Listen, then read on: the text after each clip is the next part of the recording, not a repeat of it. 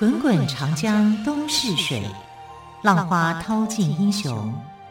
是非成败转头空。古今多少事，都付笑谈中。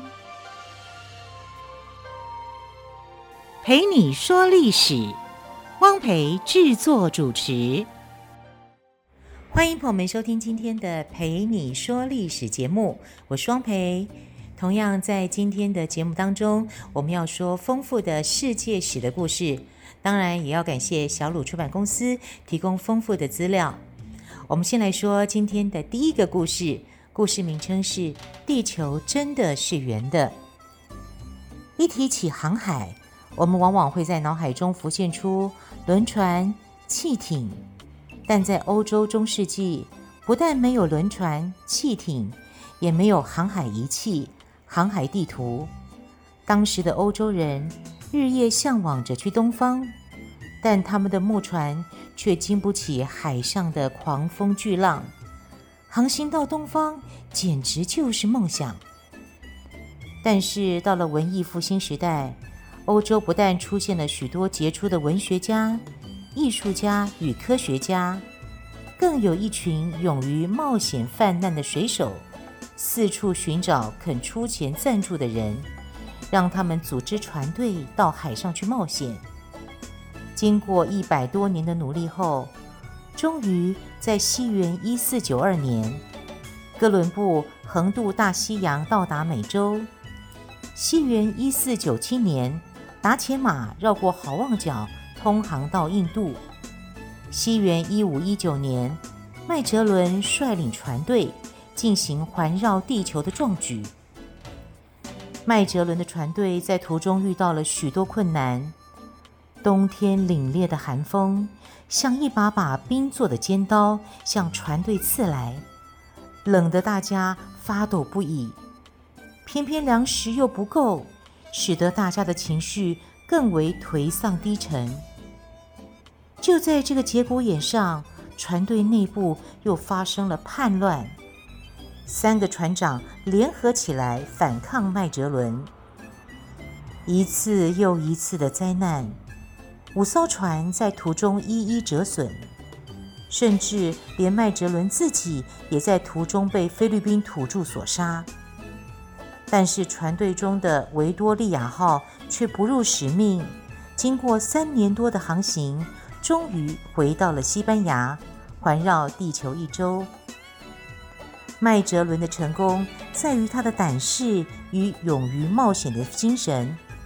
他正像跟他同时代的许多人一样，虽然只是做了一件自己想做的事，却将整个时代往前推了一大步。谁是野蛮人？西元一五一九年，美洲中部附近的海面上出现了一支西班牙船队。各位弟兄，前方就是我们的目的地新大陆。率领这支船队的科泰斯将军站在船头，大声地宣布。船员、士兵们欢呼一阵后，他又继续说：“大家注意，根据探险家们说，这里有一个很大的王国，叫阿兹特克。我们并不了解他们，大家要当心啊！”科泰斯将军，阿兹特克不过是个野蛮的国家，有什么好怕的嘛？是啊，这群落后的野蛮人，咱们三两下就可以把他们征服了。哥伦布抵达美洲后，欧洲人欢天喜地地说：“那是一块上帝赐给他们的新大陆。”事实上，早在哥伦布抵达美洲之前，那儿。就有印第安人居住着。据说，印第安人的祖先来自亚洲，因此他们的脸型、肤色都和中国人有点像。他们在美洲各地形成许多部族，各有自己的文化和语言。其中，像玛雅、阿兹特克和印加都已发展出高度文明。只是欧洲人不知道而已。自从西班牙人到了美洲之后，原本富庶肥沃的田地全部荒芜，原本繁荣的城市变成一片瓦砾，不分男女老幼，所有的人通通都被逼去挖金矿。挖不到金矿时，也得想办法交出来，否则就会被活活打死。从这个故事看来，到底谁才是真正的野蛮人？而文明与野蛮的定义又是什么呢？赦罪券的故事，在欧洲的中世纪，人们靠着信仰耶稣基督，靠着传教士的牺牲奉献。日子虽然苦，却也一天天的过了下来。可是到了中世纪末期，很多传教士嘴上说的依然是那一套振奋人心的话，可是所作所为却不一样了。白天他们在教堂里诵读圣经，到了晚上却把人们捐献的钱大把大把花费在赌场上。为了搜刮更多的钱财，他们设想出许许多多的捐钱名目，比方说盖教堂、出售圣物等等。西元一五一七年，在德国的市街上，传教士们又在出售一种叫做赦罪券的东西。他们手拿着铃铛，在街上念念有词地说。谁要是买了赦罪券，就可以立下无限功德。尤其是父母去世的人，只要黄金白银丢下来，叮当一声，父母的亡魂就可以走出地狱，直奔天堂。传教士的话美丽而动听，很多人纷纷掏出钱买了赦罪券。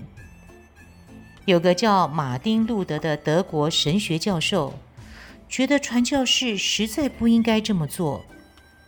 赦罪券不过是一张写了字的羊皮，怎么可能赦免什么罪呢？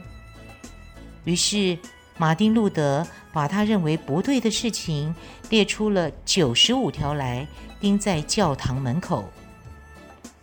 就这样，马丁·路德得罪了教皇。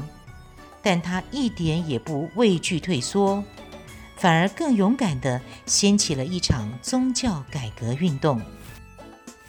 来说舞台魔法师的故事，在伦敦一座十分气派的剧院台阶上，坐着一个二十出头的年轻人。一辆马车驶来了，年轻人马上迎上去，拉住马的缰绳，稳住车。让衣着华贵的绅士、贵妇们跨下马车，昂首阔步地走进戏院看戏。直到戏开场，年轻人才闲下来。他拍了拍身上的灰，赶紧跑上台阶，凑在剧院的门缝上，兴致勃勃地偷看台上的演出。这位在剧院当马夫，偶尔也打打杂、跑跑龙套的小伙子。就是后来成为英国伟大剧作家的威廉·莎士比亚。如果有人将这句话中的“英国”更换为“全世界”，也不为过。因为从16世纪末到今天，世界上许多角落都可以见到莎士比亚的戏，不断的在上演着。16世纪时，文艺复兴运动更加辉煌灿烂。除了欧洲大陆出现的许多著名文学家、艺术家和科学家之外，在英格兰岛上出生的莎士比亚，更是让文艺复兴绽放出绚丽多彩的光芒。他的戏剧滋润了中世纪乏味枯燥的心灵，他的剧中人物勇敢地说出一般人心中想说的话，做出他们想做的事。和莎士比亚同时期，还有许多文学家，像法国的拉伯雷、西班牙的塞万提斯，也都是欧洲文艺复兴的灿烂明星。他们用自己的笔告诉世人，黑暗时代就要结束了。果然，欧洲社会是越来越迎向彼得大帝。十七世纪末的某一天，荷兰的一家造船厂来了一个名叫彼得的俄国工人。他不但工作认真，学起东西来也很快。任何有关造船的知识，甚至包括打铁、补鞋子、拔牙等各种技术，他都拼命地往脑袋里装，唯恐自己学得不够多、不够好。有一天，几位俄国大使馆的人来到这家造船厂，场内议论纷纷。哎，你看那些大使怎么对那个小伙子毕恭毕敬、哈腰鞠躬的？是啊，好像还挺怕他的。哪有人当了大使还会怕一个小工人呢？那除非他是皇帝喽。不错，这个穿着破旧工作服的小伙子，真的是当时的俄国沙皇彼得大帝。彼得觉得，俄国身在内陆，对外接触的机会很少，不论皇宫贵族还是民间百姓。都过着封闭的生活，这种情形就像住在一间没有窗户的房子里，缺乏新鲜空气，令人窒息。因此，他决定要为俄国开一扇窗，也就是夺得能让世界各地船只往来的出海口。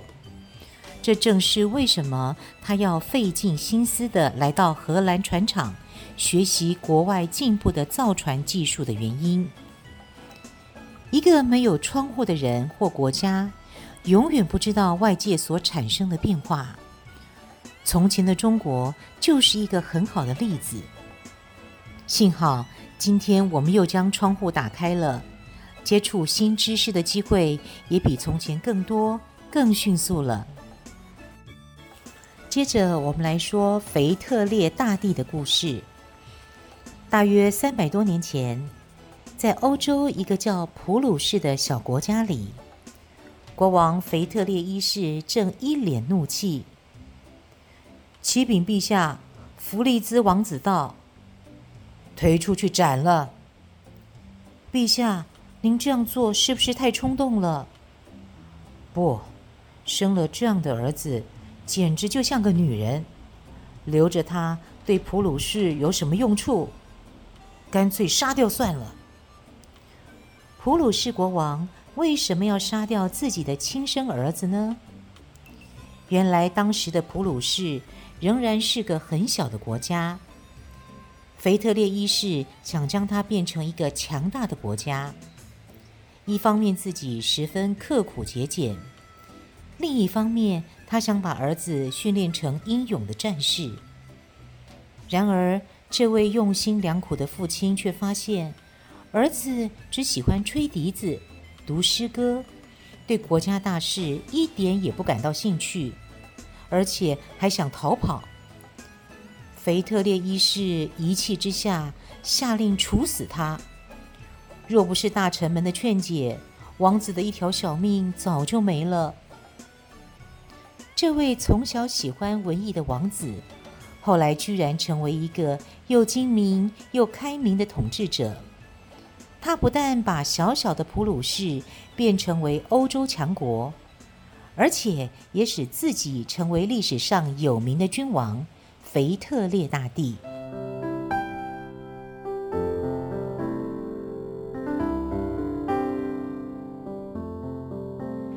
听见台北的声音。拥有颗热情的心，有爱与梦想的电台，台北广播 FM 九三点一。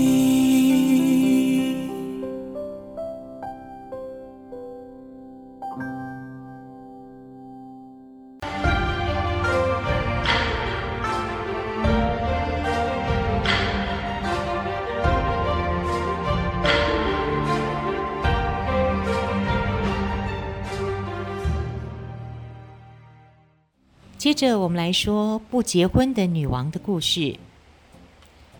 今天加冕典礼的时候，你有没有瞧见咱们的新女王是什么模样啊？伊丽莎白女王又年轻又漂亮，这真是咱们英国人的光荣呢。可是女王今年已经二十五岁，早就超过适婚年龄了，她怎么不快点结婚呢？我也不知道。不过据我所知，女王的追求者可是成打成打的在宫门外排队呢。的确，十六世纪的英国女王伊丽莎白一世年轻貌美，仰慕者不计其数。当时的西班牙国王腓力二世便是其中之一。不过，伊丽莎白女王似乎早已打定主意，终生不嫁。更何况，这位腓力二世所信的基督天主教，跟他所信的基督新教，根本就水火不容。伊丽莎白怎么会看上他呢？腓力二世求婚被拒。觉得很没面子，又想到英国的海盗经常劫掠西班牙的船只，令他更加气愤难耐。为了报复，他派遣一支全欧洲最庞大的舰队——无敌舰队去攻打英国。西元一五八八年，无敌舰队浩浩荡荡地向英国进攻，不但伊丽莎白女王大为惊恐。就连全欧洲的人也都认为英国要完蛋了。幸好英国海军大将杜雷克运用计策拔得头筹，再加上老天爷的帮忙，无敌舰队被海上突然刮起的狂风暴雨吹得支离四散、溃不成军，十分狼狈的撤退了。从此以后，欧洲的海上霸权就由西班牙移转至英国了。爱漂亮的国王，在今天一提起高跟鞋这样的东西，便会令人想到打扮时髦的现代女性。不过，在十七世纪的欧洲，却会使人想起当时十分有名的法国国王路易十四。路易十四十分有才能，虽然他在即位的时候仍然只是个小孩子，但长大后，他很技巧地将治理国家的大权从他的大臣手中夺回来，将国事处理得井井有条，还把法国扩展成欧洲主要大国之一。国土要大，国势要强。穿的服饰、住的地方也得要豪华耀眼，才能够显得出自己的气派跟伟大。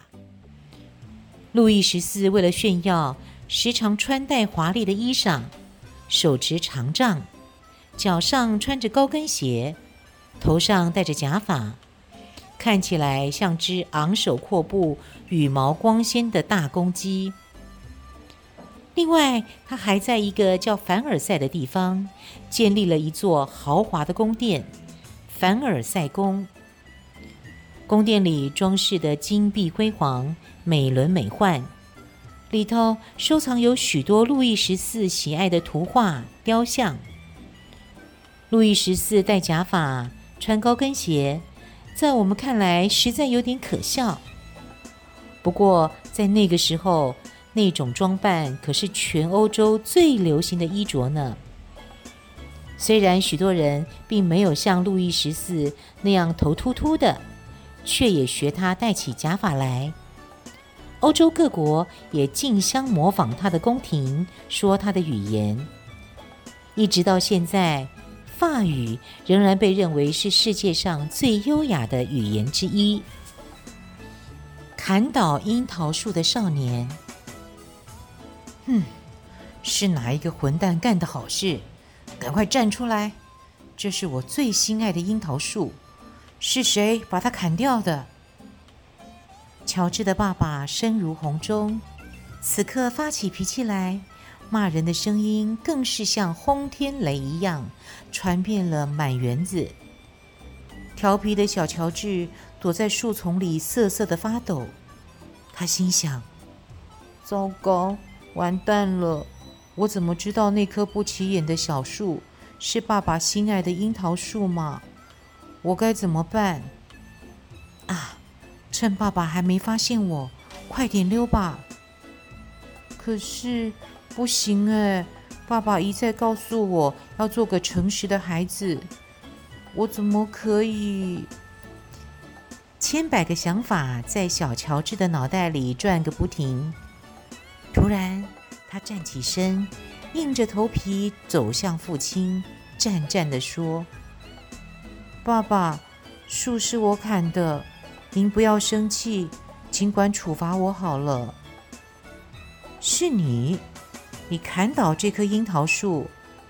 嗯，你不怕爸爸在气头上狠狠地揍你一顿吗？当然怕呀。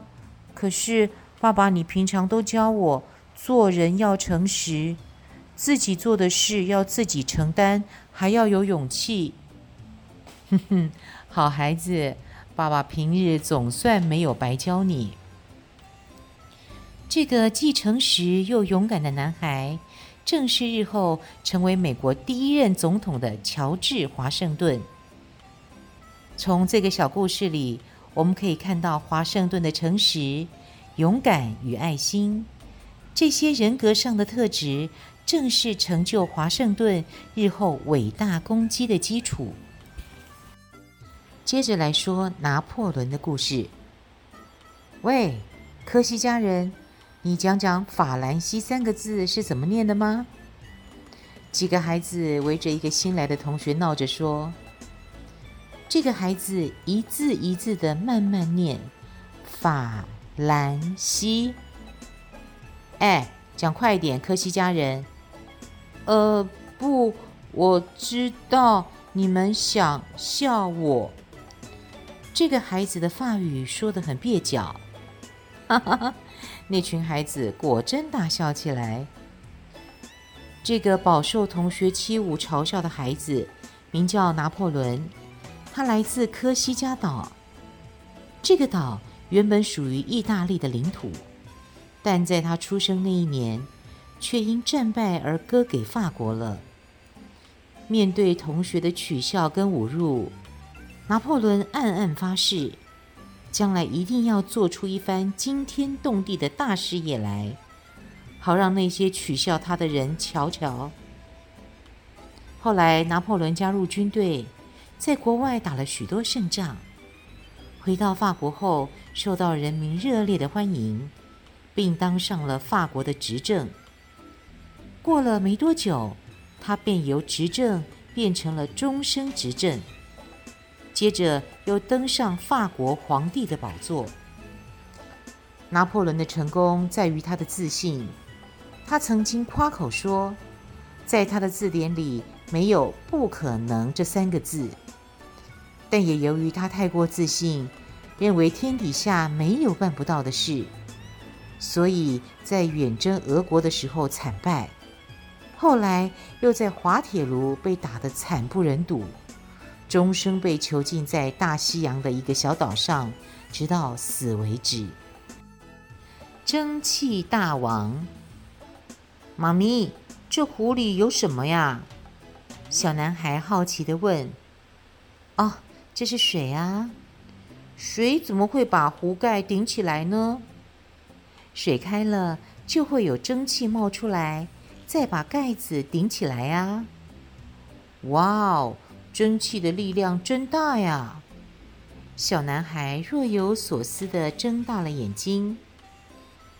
这个喜欢追根究底的孩子，名叫詹姆士·瓦特。一提起瓦特，许多人马上会联想到他发明了蒸汽机。事实上，早在十七世纪末，就有法国人开始尝试制造以蒸汽为动力的机器了。